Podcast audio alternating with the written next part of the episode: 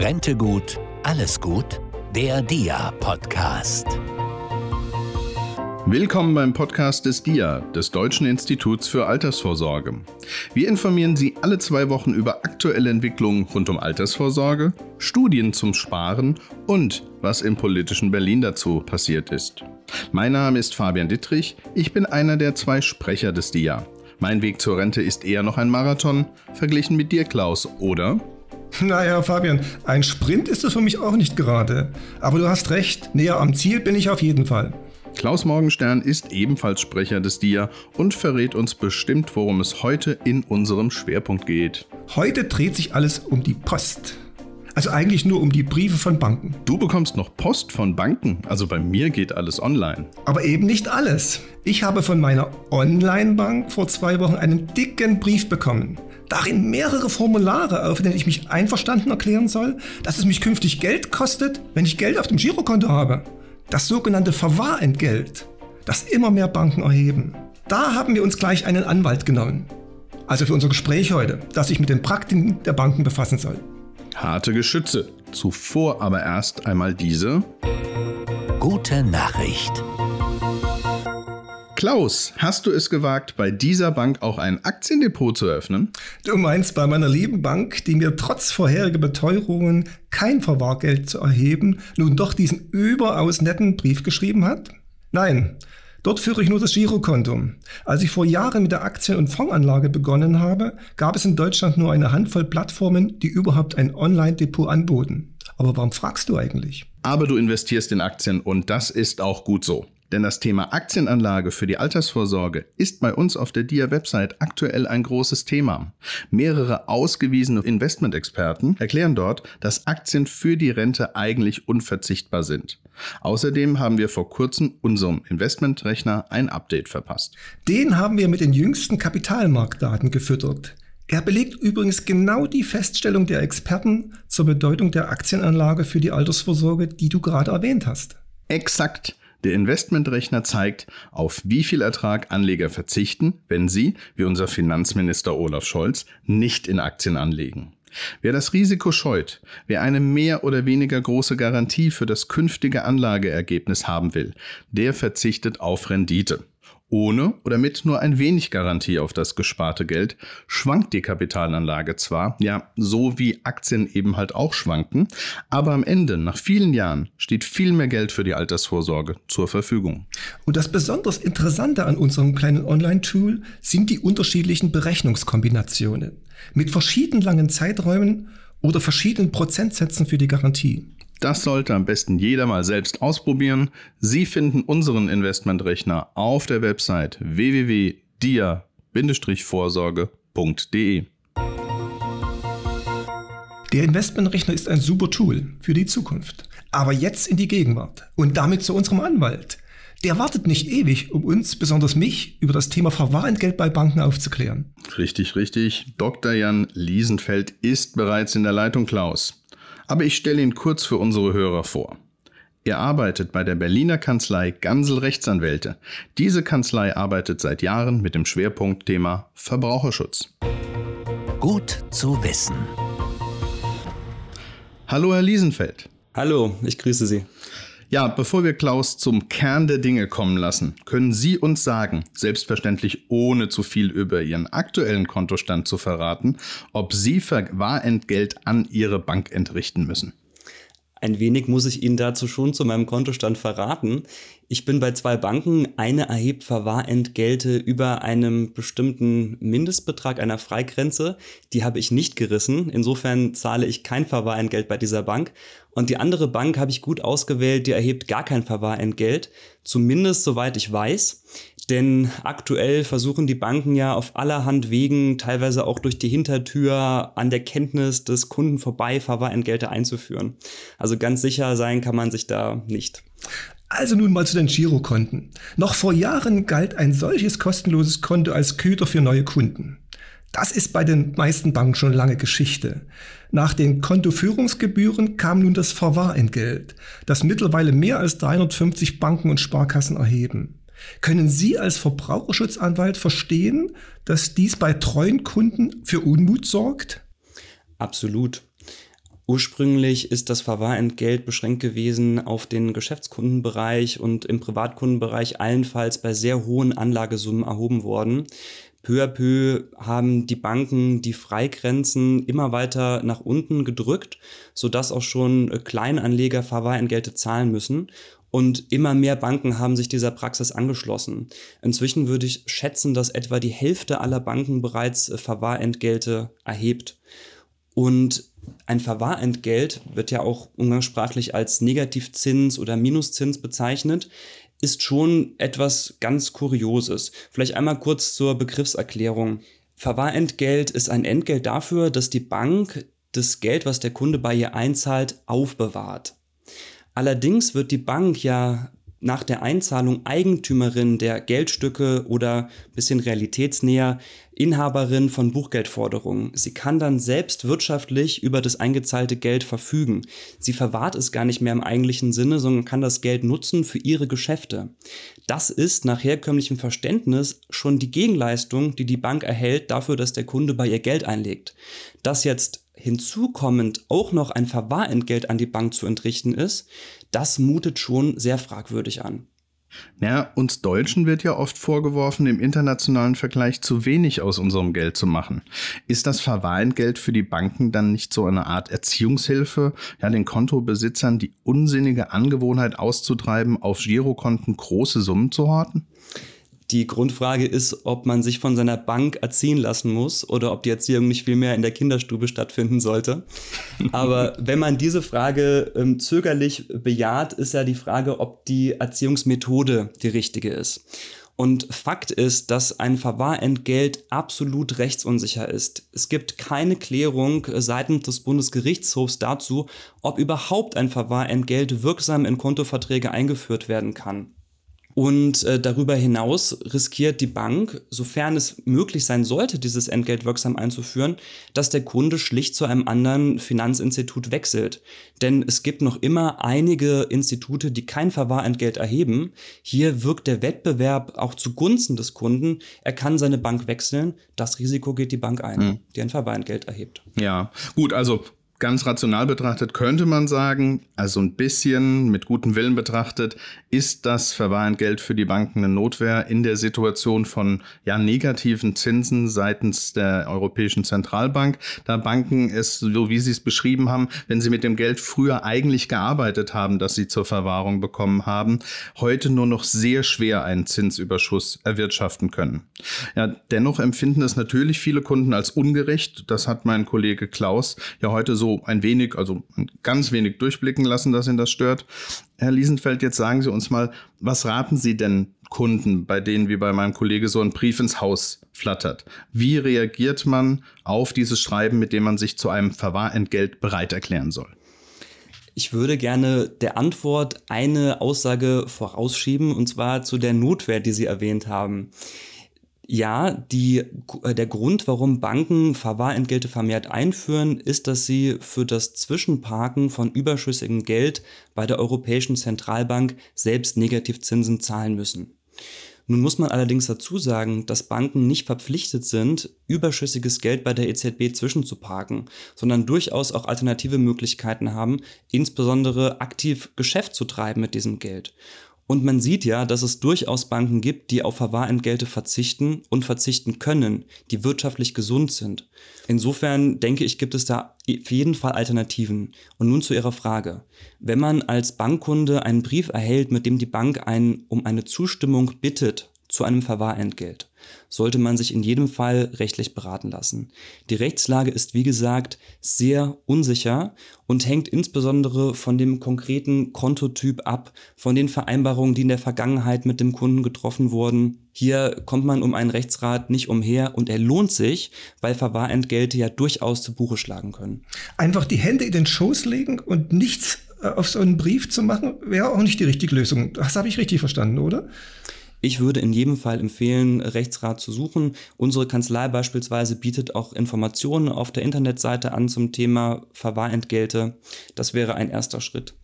Mir ist auch zu Ohren gekommen, dass einige Marktteilnehmer die ganz harte Tour fahren. Die Konten von Kunden, die auf Schreiben mit Fristsetzung nicht reagieren, die werden einfach arretiert und das Guthaben ans Amtsgericht überwiesen. Ist das die Ultima Ratio der Notwehrmaßnahmen seitens einer Bank oder wie geht man damit um? Ja, vielleicht erst eine Beschreibung, wie es dazu kommt. Also wenn eine Bank tatsächlich äh, wirksam ein Verwahrentgelt einführen möchte und der Kunde sich dem verweigert, die Bank daraufhin wirksam kündigt. Sie merken, da sind schon sehr viele Wenns drin. In dem Fall steht die Bank ja vor der Situation, dass das Konto aufgelöst wird durch die Kündigung und das Guthaben auf dem Konto irgendwo hingezahlt werden muss. Wenn der Kunde jetzt kein Alternativkonto benennt und auch den Empfang von Bargeld ablehnt, dann gibt es tatsächlich die Möglichkeit ähm, für die Bank zu einer Hinterlegungsstelle zu gehen bei Amtsgerichten und äh, dort das Kontoguthaben zu hinterlegen. In so einem Fall hat der Kunde natürlich immer noch die Möglichkeit, ähm, an das hinterlegte Geld zu kommen, indem er sich an die Hinterlegungsstelle wendet mit ähm, einer Freigabeerklärung der Bank. Und darauf hat er einen Anspruch gegen die Bank, also auf Erteilung von so einer Freigabeerklärung. Bevor Sie uns das nochmal genauer erklären, mal die Frage, also das Geld liegt dann auf einem Konto des Amtsgerichts. Ähm, muss das Amtsgericht dann negative Zinsen an die Europäische Zentralbank oder gar ein Verwahrentgelt an die Bank zahlen, bei der die Am das Amtsgericht ihr Konto hat? Das ist tatsächlich eine interessante Frage. Das Amtsgericht hat ja ebenfalls ein Bankkonto, beispielsweise bei der Bundesbank, die auch Verwahrentgelte wiederum selbst zahlen muss für Gelder, die sie bei der EZB anlegt, dementsprechend auch Verwahrentgelte weiterreicht an ihre Kunden, auch an das Amtsgericht. Und es steht durchaus zu erwarten, dass das Amtsgericht ähm, diese gezahlten Entgelte als Aufwendungsersatz bei demjenigen, der das Geld letztlich von der Hinterlegungsstelle abholt, geltend macht. Also es ist leider keine Alternative zu sagen, das Geld parke ich einfach als Bankkunde bei der Verwahrstelle. Ja, es ist vielleicht auch grundsätzlich nicht der richtige Ansatz, das Geld bei Gericht liegen zu lassen. Aber nun ist es die Situation, die Bank hat mein Geld dorthin äh, überwiesen. Was muss ich als Kontoinhaber, Inhaberin machen, wenn das Geld ja im Arrest beim Amtsgericht wiederzufinden ist? Man begibt sich zur Hinterlegungsstelle des Amtsgerichts. Die Bank hat bei Hinterlegung einen Empfangsberechtigten anzugeben. Das ist dann eben der Bankkunde. Der Bankkunde ist dementsprechend dort schon namentlich erfasst. Wenn die Bank auf ihr Rückforderungsrecht verzichtet hat, dann ist nichts weiter zu tun, als vorstellig zu werden und sich das Geld auszahlen zu lassen oder eben ein Konto zur Überweisung anzugeben. Hat die Bank auf ihr Rückforderungsrecht nicht verzichtet, dann muss diese Freigabeerklärung von der Bank vorgelegt werden. Das hatte ich ja eben schon mal erwähnt. Der Kunde muss also zunächst zur Bank gehen, diese Freigabeerklärung ähm, erwirken. Darauf hat er einen Anspruch und mit der Erklärung dann zur Verwahrstelle des Amtsgerichts gehen. Dann bekommt er sein Geld zurück. Das klingt nach einer Menge Papierkram. Hatten Sie schon mal so einen Fall, wo Sie Mandanten unterstützen mussten, sein Geld wieder rauszukriegen beim Amtsgericht? Zum Glück nicht, weil diese Fälle ganz rar sind. Bisher ist es praktisch nicht vorgekommen. Aber tatsächlich, äh, wenn man in so einer Situation ist, auch da ist anwaltlicher Rat zu suchen. Das hilft einfach. Sie treten ja in der Regel erst dann auf den Plan, wenn der Streit schon vom Zaun gebrochen wurde. Aber gesetzt den Fall, Sie wären Hausjurist bei einer Bank. Welches Vorgehen wäre dann aus Ihrer Sicht sowohl völlig rechtskonform als auch im Interesse der Bank, die ja selbst unbestritten ein Problem hat mit den Strafzinsen, die sie für die Einlagen bei der EZB zahlen muss? Also was würden Sie als Hausjurist sozusagen Ihrem Vorstand auf den Tisch legen? Als Verbraucherschützer sich in die Rolle des Hausjuristes bei der Bank zu versetzen, ist natürlich schwierig. Ich würde wahrscheinlich in erster Linie an die Wirtschaftsabteilung der Bank herantreten und äh, darum bitten, die Konkurrenz, die ohne Verwahrentgelte auskommt, näher zu analysieren und zu fragen, ob man diese Geschäftsmodelle auf das eigene Haus übertragen kann. Auf den ersten Blick äh, scheinen das Banken zu sein, die den Kunden interessante Alternativangebote machen. Beispielsweise ganz leicht zugängliche Depots, die man digital verwalten kann, für die man kein Entgelt zahlt und zum Beispiel damit in ETFs investieren kann. Das ist für Kunden interessant und eine Alternative dazu, das Geld klassisch aufs Girokonto äh, anzulegen und dann entsteht das Problem überhaupt nicht, dass die Bank überschüssiges Geld möglicherweise bei der EZB parken muss. Aber aus der juristischen Perspektive, aus der ich ja komme, gesprochen, muss man sagen, das Eis, auf dem die Bank sich da bewegt, ist sehr dünn. Es ist aktuell nicht klar, ob es überhaupt irgendeinen rechtskonformen Weg gibt, Verwahrentgelte mit Kunden zu vereinbaren. Ganz schwierig ist es, bei bestehenden Verträgen einseitig von Seiten der Bank Verwahrentgelte einzuführen, beispielsweise über eine Veränderung des Preisaushangs. Das wird kaum jemals rechtswirksam möglich sein. Allenfalls, wenn man den individuellen Kontakt zum Kunden sucht, kann es eine Handhabe geben, aber nochmal, das ist umstritten. Selbst dieser Fall ist nicht geklärt vom Bundesgerichtshof. Ich würde als Bank davon versuchen, die Finger zu lassen. Also einseitig ist ganz schwierig. Auf der anderen Seite Ihr klarer Rat an die Verbraucher, nicht unterschreiben, was da ins Haus flattert, wenn es um Verwahrentgelte geht, wenn äh, ja, der Betrag auf dem Girokonto sehr niedrig ist, der ohne Verwahrentgelte dort bleiben kann. Jetzt mh, hm, haben Sie ja auch schon ein bisschen den Weg gezeigt. Man sollte auf jeden Fall mal mit der Bank reden, was die Anlagealternativen sind. Auf der anderen Seite gibt es natürlich ältere Menschen, wer 80 oder mehr Jahre alt ist, der wird kaum noch über komplexe Geldanlage nach nachdenken wollen und hat eben dann diese Liquidität dort auf dem Konto. Da wird es also weiterhin Probleme mit Banken sehr wahrscheinlich geben, solange die EZB Minuszinsen erhebt. Ich meine, ganz ohne Liquidität auf dem Girokonto wird es ja in Zukunft auch nicht gehen. Egal, ob die Kosten geteilt oder gar dem Kunden ganz in Rechnung gestellt werden. Wo könnte aus Ihrer Sicht als Verbraucherschutzanwalt eine Grenze für das Verwahrgeld verlaufen? Kann man das aus juristischer Perspektive eingrenzen? Das ist weniger eine juristische Frage als eine Frage von Fairness. Juristisch ähm, stellt sich die Frage als alles oder nichts. Also entweder ist das Verwahrentgelt in einer bestimmten Form der Einführung zulässig oder nicht. Allenfalls ähm, kann man juristisch noch folgenden Gedanken hinzufügen. Die Banken argumentieren ja, sie erheben das Verwahrentgelt, weil sie selbst Verwahrentgelt bei der EZB bezahlen müssen. Man könnte als Jurist also fragen, ob das Verwahrentgelt, das die Bank bei der EZB zahlt, genauso hoch ist wie das, was sie weiterreicht an den Kunden. Und wenn sie über diese Summe hinaus Verwahrentgelt an den Kunden weiterreicht, juristisch eine Grenze der Unzulässigkeit ziehen. Das ist ein Ansatz, der auch noch nicht juristisch geklärt ist, aber der sehr interessant ist insofern, als aktuell der Zins, den man bei der EZB als Bank zu zahlen hat, bei 0,5 Prozent liegt und die Verwahrentgelte von vielen Banken gegenüber den Kunden aber höher sind, beispielsweise 0,75 Prozent oder 1 Prozent. Es steht also zu vermuten, dass einige Banken unter dem Deckmantel der Weitergabe von Kosten eigentlich einen Gewinn machen auf dem Rücken von Bankkunden. Und das wäre natürlich auch ein interessanter juristischer Gesichtspunkt. Was jetzt äh, den philosophischen, politischen Gesichtspunkt betrifft, wenn man sagt, die Kostenstruktur wird an Kunden weitergereicht, würde ich das nach wirtschaftlicher Leistungsfähigkeit lösen, dementsprechend äh, Kleinanleger definitiv vom Verwahrentgelt äh, verschonen. Da wir schon mal beim Thema Gebühren und Entgelte sind, lassen Sie uns noch kurz über das BGH-Urteil zu den Änderungen der AGB reden, mit denen sich früher die Banken stillschweigend die Zustimmung zur Preisänderung von Kunden eingeholt haben. Worum genau geht es in diesem Urteil? Das Urteil ist im April dieses Jahres getroffen worden. Es betrifft folgenden Fall. Wir kennen das wahrscheinlich alle privat. Wir haben einen Unternehmer als Vertragspartner und der schickt eine Mitteilung raus, beispielsweise per E-Mail und sagt, er möchte das Vertragswerk in einem bestimmten Punkt ändern, dahingehend. Und wenn der Kunde binnen einer bestimmten Frist, zum Beispiel zwei Monaten, nicht widerspricht, dann wird dieses Schweigen als eine Zustimmung gedeutet und die Änderung des Vertragswerks wird wirksam. So das Herangehen. Dazu stützt der Unternehmer sich auf eine Klausel in seinen allgemeinen Geschäftsbedingungen, die so ein Vorgehen erlaubt. Man spricht da juristisch von einer Klausel, die eine Zustimmung fingiert, also unterstellt. Der Bundesgerichtshof hat jetzt gesagt, eine Bank darf gegenüber ihren Verbraucherkunden so eine Klausel nicht verwenden. Allerdings verwenden die Banken solche Klauseln standardmäßig. Natürlich versuchen sie häufig über diesen Zustimmungsmechanismus Entgelte zu erhöhen und dementsprechend buchen sie die erhöhten Entgelte dann auch von den Girokonten ihrer Kunden ab. Das aber ohne Recht, weil die Zustimmung ja eigentlich, so der BGH jetzt geurteilt, gar nicht abgegeben wurde. Folglich haben die Kunden einen Anspruch auf Erstattung von diesen überzahlten Entgelten. Und es gilt jetzt als Kunde, sich darum zu kümmern, dass man diese Erstattung auch bekommt. Es wird hier geschätzt, dass Erstattungssummen von einem mehrfachen Milliardenvolumen im Markt stehen. Es geht hier wirklich um sehr, sehr viel Geld.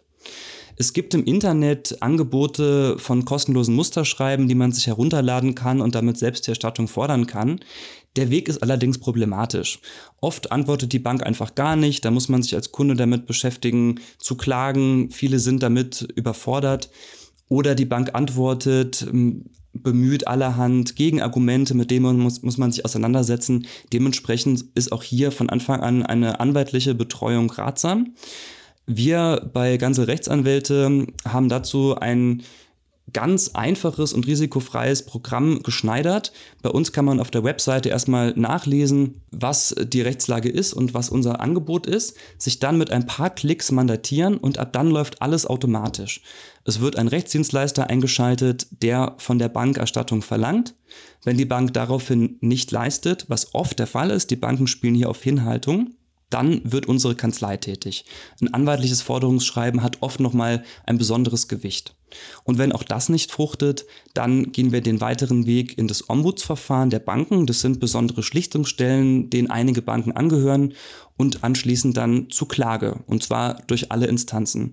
Der Kunde muss sich dabei um gar nichts kümmern, all das läuft automatisch ab und wenn der Fall keinen Erfolg hat, zahlt der Kunde auch gar nichts. Eine Erfolgsbeteiligung, ein kleines Honorar fällt eben nur dann an, wenn auch Geld fließt und dann auch nur anteilig zu der Summe, die fließt, sodass auf jeden Fall bei dem Kunden etwas ankommt. Wie viele Kunden haben denn schon von dieser Lösung Gebrauch gemacht? Wir haben eine extrem hohe Zahl an Interessenten, mehrere tausend Interessenten. Und über welche Beträge reden wir da? Welche Summen werden zurückerstattet von den Banken, wenn sie erfolgreich sind? Das ist höchst unterschiedlich weil die Girokontoführungsgebühren eben von Fall zu Fall sich unterscheiden. Und hinzu kommt noch ein Nutzungsersatz, den die Bank zahlen muss, also quasi eine Verzinsung des Erstattungsbetrages. Das ist eben auch sehr interessant. Ja, vielen Dank, Herr Dr. Liesenfeld, für ja, diese Antworten, diese ganz lebenspraktischen Einblicke in das Thema Verwahrentgelte. Ein Thema, das vermutlich ja uns noch eine Zeit lang beschäftigen wird und vielleicht Anlass geben wird, da mit Ihnen in der Zukunft nochmal zu sprechen. Für heute schon mal vielen Dank. Danke auch von meiner Seite und gerne auf ein baldiges Anschlussgespräch. Ja, vielen Dank auch von mir. So, Fabian, was bleibt? Ja, ich werde mal schauen, wann meine Bank das letzte Mal was an den Gebühren geändert hat und vielleicht gibt es da ja ein paar Euro zurück. Und bei dir, Klaus, was wirst du jetzt unternehmen? Na, das Girokonto abräumen. Da bleibt nur so viel Geld, wie unbedingt nötig ist für die regelmäßigen Ausgaben. Eines ist sicher, ein Vorwarentgelt bekommt meine Bank von mir nicht. Na wunderbar, dein Problem ist gelöst. Aber wie sieht's bei unseren Zuhörern aus? Vielleicht haben Sie noch Fragen, zum Beispiel zum Thema Verwahrentgelt. Oder Sie möchten Begriffe wie Zinsüberschuss, Liquidität, Einlagefazilität mal genauer erklärt bekommen. Schicken Sie uns doch eine Mail an info@dia-vorsorge.de. In unserer nächsten Ausgabe beschäftigen wir uns mit Immobilien für die Altersvorsorge. Am besten Sie abonnieren diesen Podcast gleich, dann verpassen Sie auch diese Ausgabe nicht. Wir hoffen, es hat Ihnen gefallen. Und scheuen Sie sich nicht, uns weiter zu empfehlen. Bis dahin bleiben Sie im Dialog und sorgen für das Alter vor.